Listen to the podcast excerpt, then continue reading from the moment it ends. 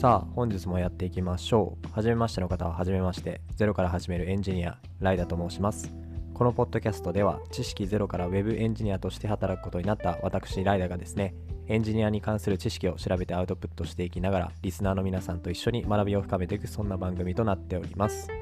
それでは早速今回のお題は演算子ということで、お話ししていく流れはこんな感じです。1. 演算子とは。 2. 算術演算子。 3. 関係演算子。 4. 等価演算子。 5. バイナリー論理演算子。 6. 条件または参考演算子。はい、これらについてお話していこうと思います。はい、では早速1つ目の演算子とはについてお話していきます。はい、結論から言うと演算子というのは数式やコンピューターのプログラミング言語などで各種演算を表す記号・シンボルのことである。ウィキペディア参照っていう感じですね。はい、演算子っていうとちょっと難しく聞こえるかと思うんですけども、ただ単に僕たちが計算とかで用いるようなああいったものの記号のことですね。例えば足し算をするプラスだったり引き算をするマイナスっていうのもその演算子というものの一種になります。はい、これは次解説する算術演算子というものの一つになりますね。他にもたくさんの演算子っていうのがあるんですけども、今回は一部重要なものを抜粋してご紹介していけたらなと思っております。で、その演算子っていうのは例えばプラスだったりマイナスっていうのは対象を持ちますよね。何を言ってるかっていうと N と3っていうのの和を表す式 N プラス3っていうものを考えていくと、プラスっていうのは演算子というものになりますね。先ほど言った通り。そしてじゃあ N と3っていうのは何て言うかっていうと非演算子と言います。非っていうのは受ける、かぶるとかいった意味ですね。要は演算子の対象になるものですね。で、ちなみに英語でオペランドと言ったりもします。はい、オペランドっていうのは演算子が対象にしている数値とか文字のことなんだなと思っておけば大丈夫です。ではそんな感じで演算子とはについて簡単に説明していったので、これからは抜粋した演算子の各種類についてご説明していければなというふうに思っております。はい、では2つ目の算術演算子についてお話していきます。はい、この辺は簡単ですね。まず最初は先ほども出ていった通りプラス、これは加算演算子っていう、ちょっと難しく言うとそういうふうになりますね。で、どういった演算子かっていうと、これは数値オペランドの合計または文字列の連結っていうものを生成します。はい、でここで数値以外の文字列の連結っていうのが出てきましたよね。数値の合計っていうのは皆さんが思い浮かんでる通りですね。 2+2 は4、 1+3 は4とか 10+10 は20、こういったものに使われるのが加算演算子のプラス。はい、そして文字列の連携っていうのはどういうことかというと、例えばコンストマイストリングっていう変数を定義するとしてイコールでハローっていう文字列とワールドっていう文字列を、シンプルにハローワールドっていう風に連結すればいいんですけど、それをあえてプラスを使って連結させるっていう風になると、単純にシングルコートまたはダブルコートでハローを囲ってあげて、その次にプラスを書いてあげて、その次にまたワールドをシングルコートまたはダブルコートで囲ってあげる。これでですね、マイストリングの中にはハローとワールドが連結されたハローワールドっていう文字列が入ってくる、そういった感じになりますね。なので文字列の連結っていう意味になります。ただのプラス、数値のプラスだけではなくてそういったこともできるんだなっていうのを頭に入れておくといいですね。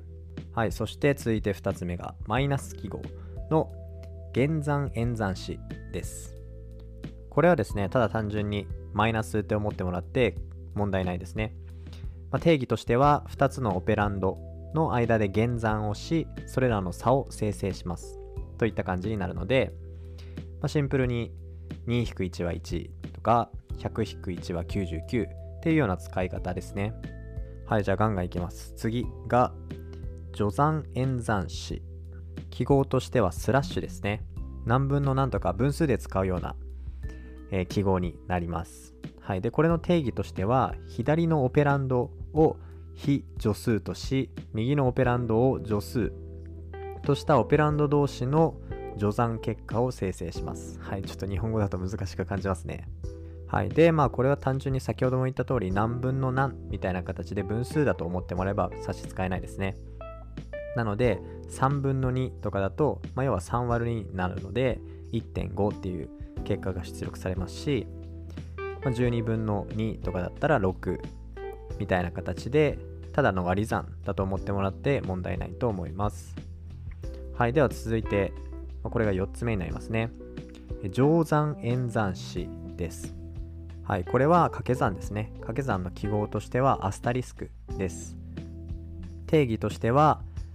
オペランドの積、要は掛け算の値を生成しますっていう感じですね。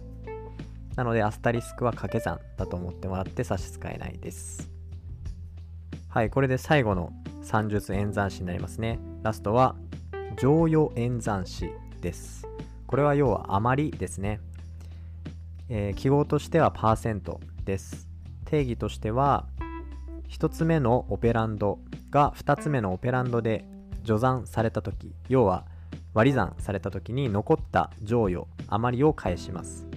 これは常に非剰余数の符号を取ります。はい。この非剰余数っていうのは一番最初に来る数字のことですね。パーセントの、左前に来る数字です。なので例えば、10割る5とかだったら割り切れるので0が返ってきますし、11割る5だったら割り切れないのでその余り1が返ってくるみたいな感じですね。で、マイナス 11%5 にするとマイナス1ですね。これは先ほど言った通り非剰余数、要は左にある数字の符号を取るっていった定義があるからです。はい。ではそんな感じで5つ算術演算子を紹介していきました。はい。簡単におさらいするとプラスが加算演算子で、マイナスが減算演算子で、スラッシュ、これが除算演算子、割り算ですね。で、乗算演算子、これがアスタリスクで掛け算という意味でしたね。で、最後パーセントっていうのが剰余演算子で余りを知るための演算子になりましたと。はい。ではそんな感じで、続いての関係演算子に移っていこうと思います。これに関してもですね、皆さん多分馴染みがあると思うのですぐわかるかと思うんですけども、最初じゃあ1つ目からいくと小なり演算子です。はい。で、記号としては角括弧で左の方に角になっているので、要はくと一緒ですね、ひらがなの。はい。で、これのイメージとしては要は左の数値よりも右の数値の方が大きいみたいなイメージなんですけど、ちゃんとした定義がありますと。それを説明すると、左のオペランドが右のオペランドより小さい場合は true を返し、それ以外の場合は false を返します。はい。まあ当たり前ではあるんですけれども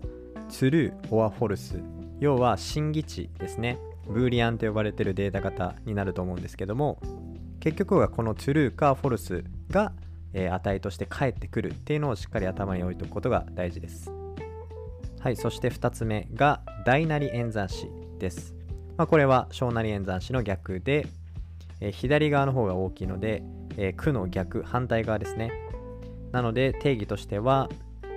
左のオペランドが右のオペランドより大きい場合は true を返し、それ以外の場合は false を返すといった演算子になります。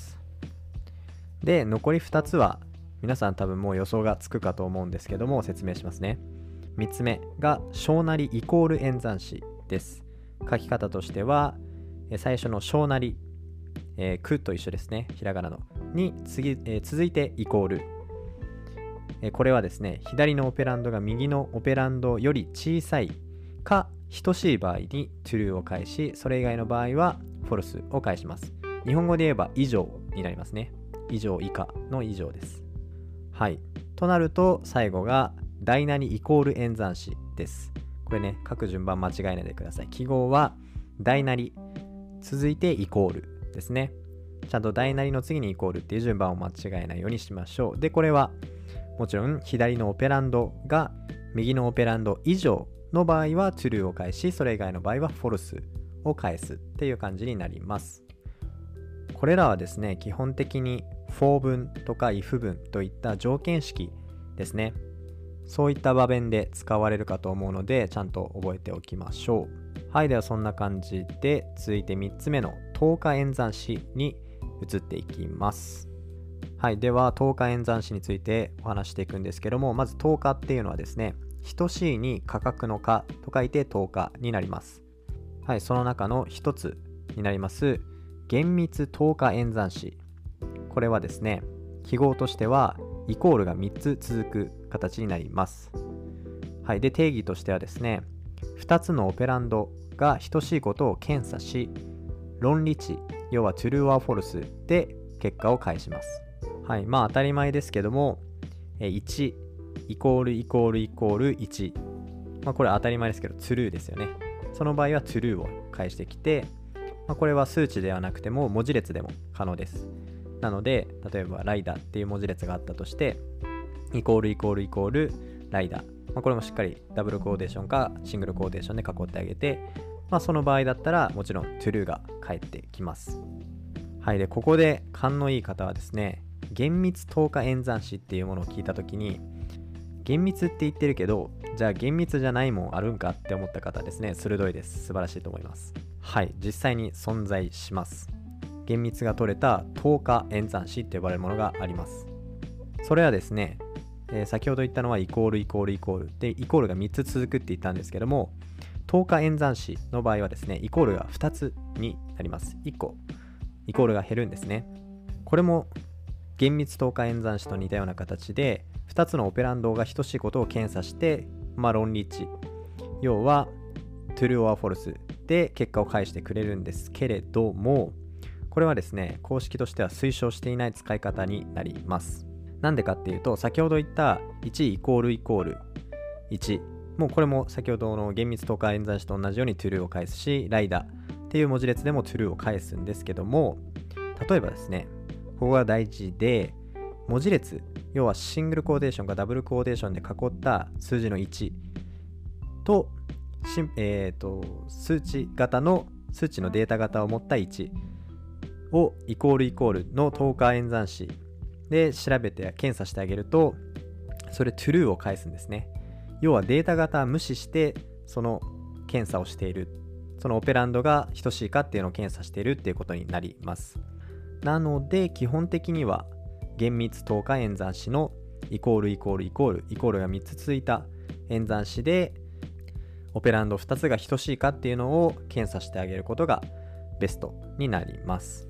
はい、厳密と厳密じゃないかっていうのは、データ型を無視するか無視しないかっていった、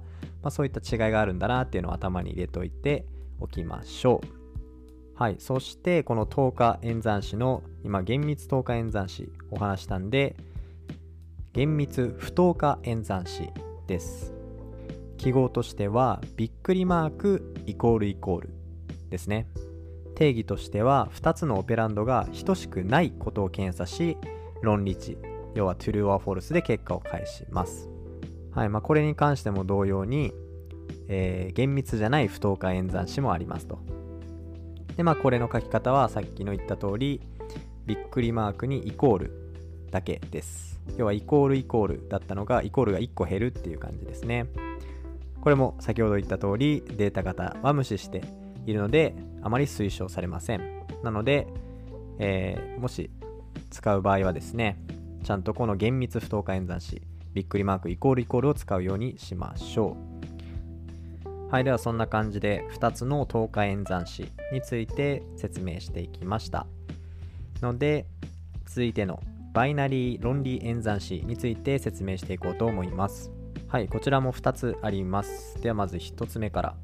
1つ目が論理積です。はい、で記号としては&&になります。論理積っていうとめちゃめちゃ難しいんですけども、単純に英語で言うと&とか言われたりしますね。〇〇かつ〇〇のそのかつの部分になりますね。はい、で定義としては、左のオペランドが true だった場合、かつ&&の右側のオペランドを検査しに行って、さらにそれがまた true だった場合は true を返す、そういった定義になります。はい、でこちらの代表的な使い方としては、先ほど言ってた関係演算子の大なり小なりとかをうまく使います。なので A っていう数字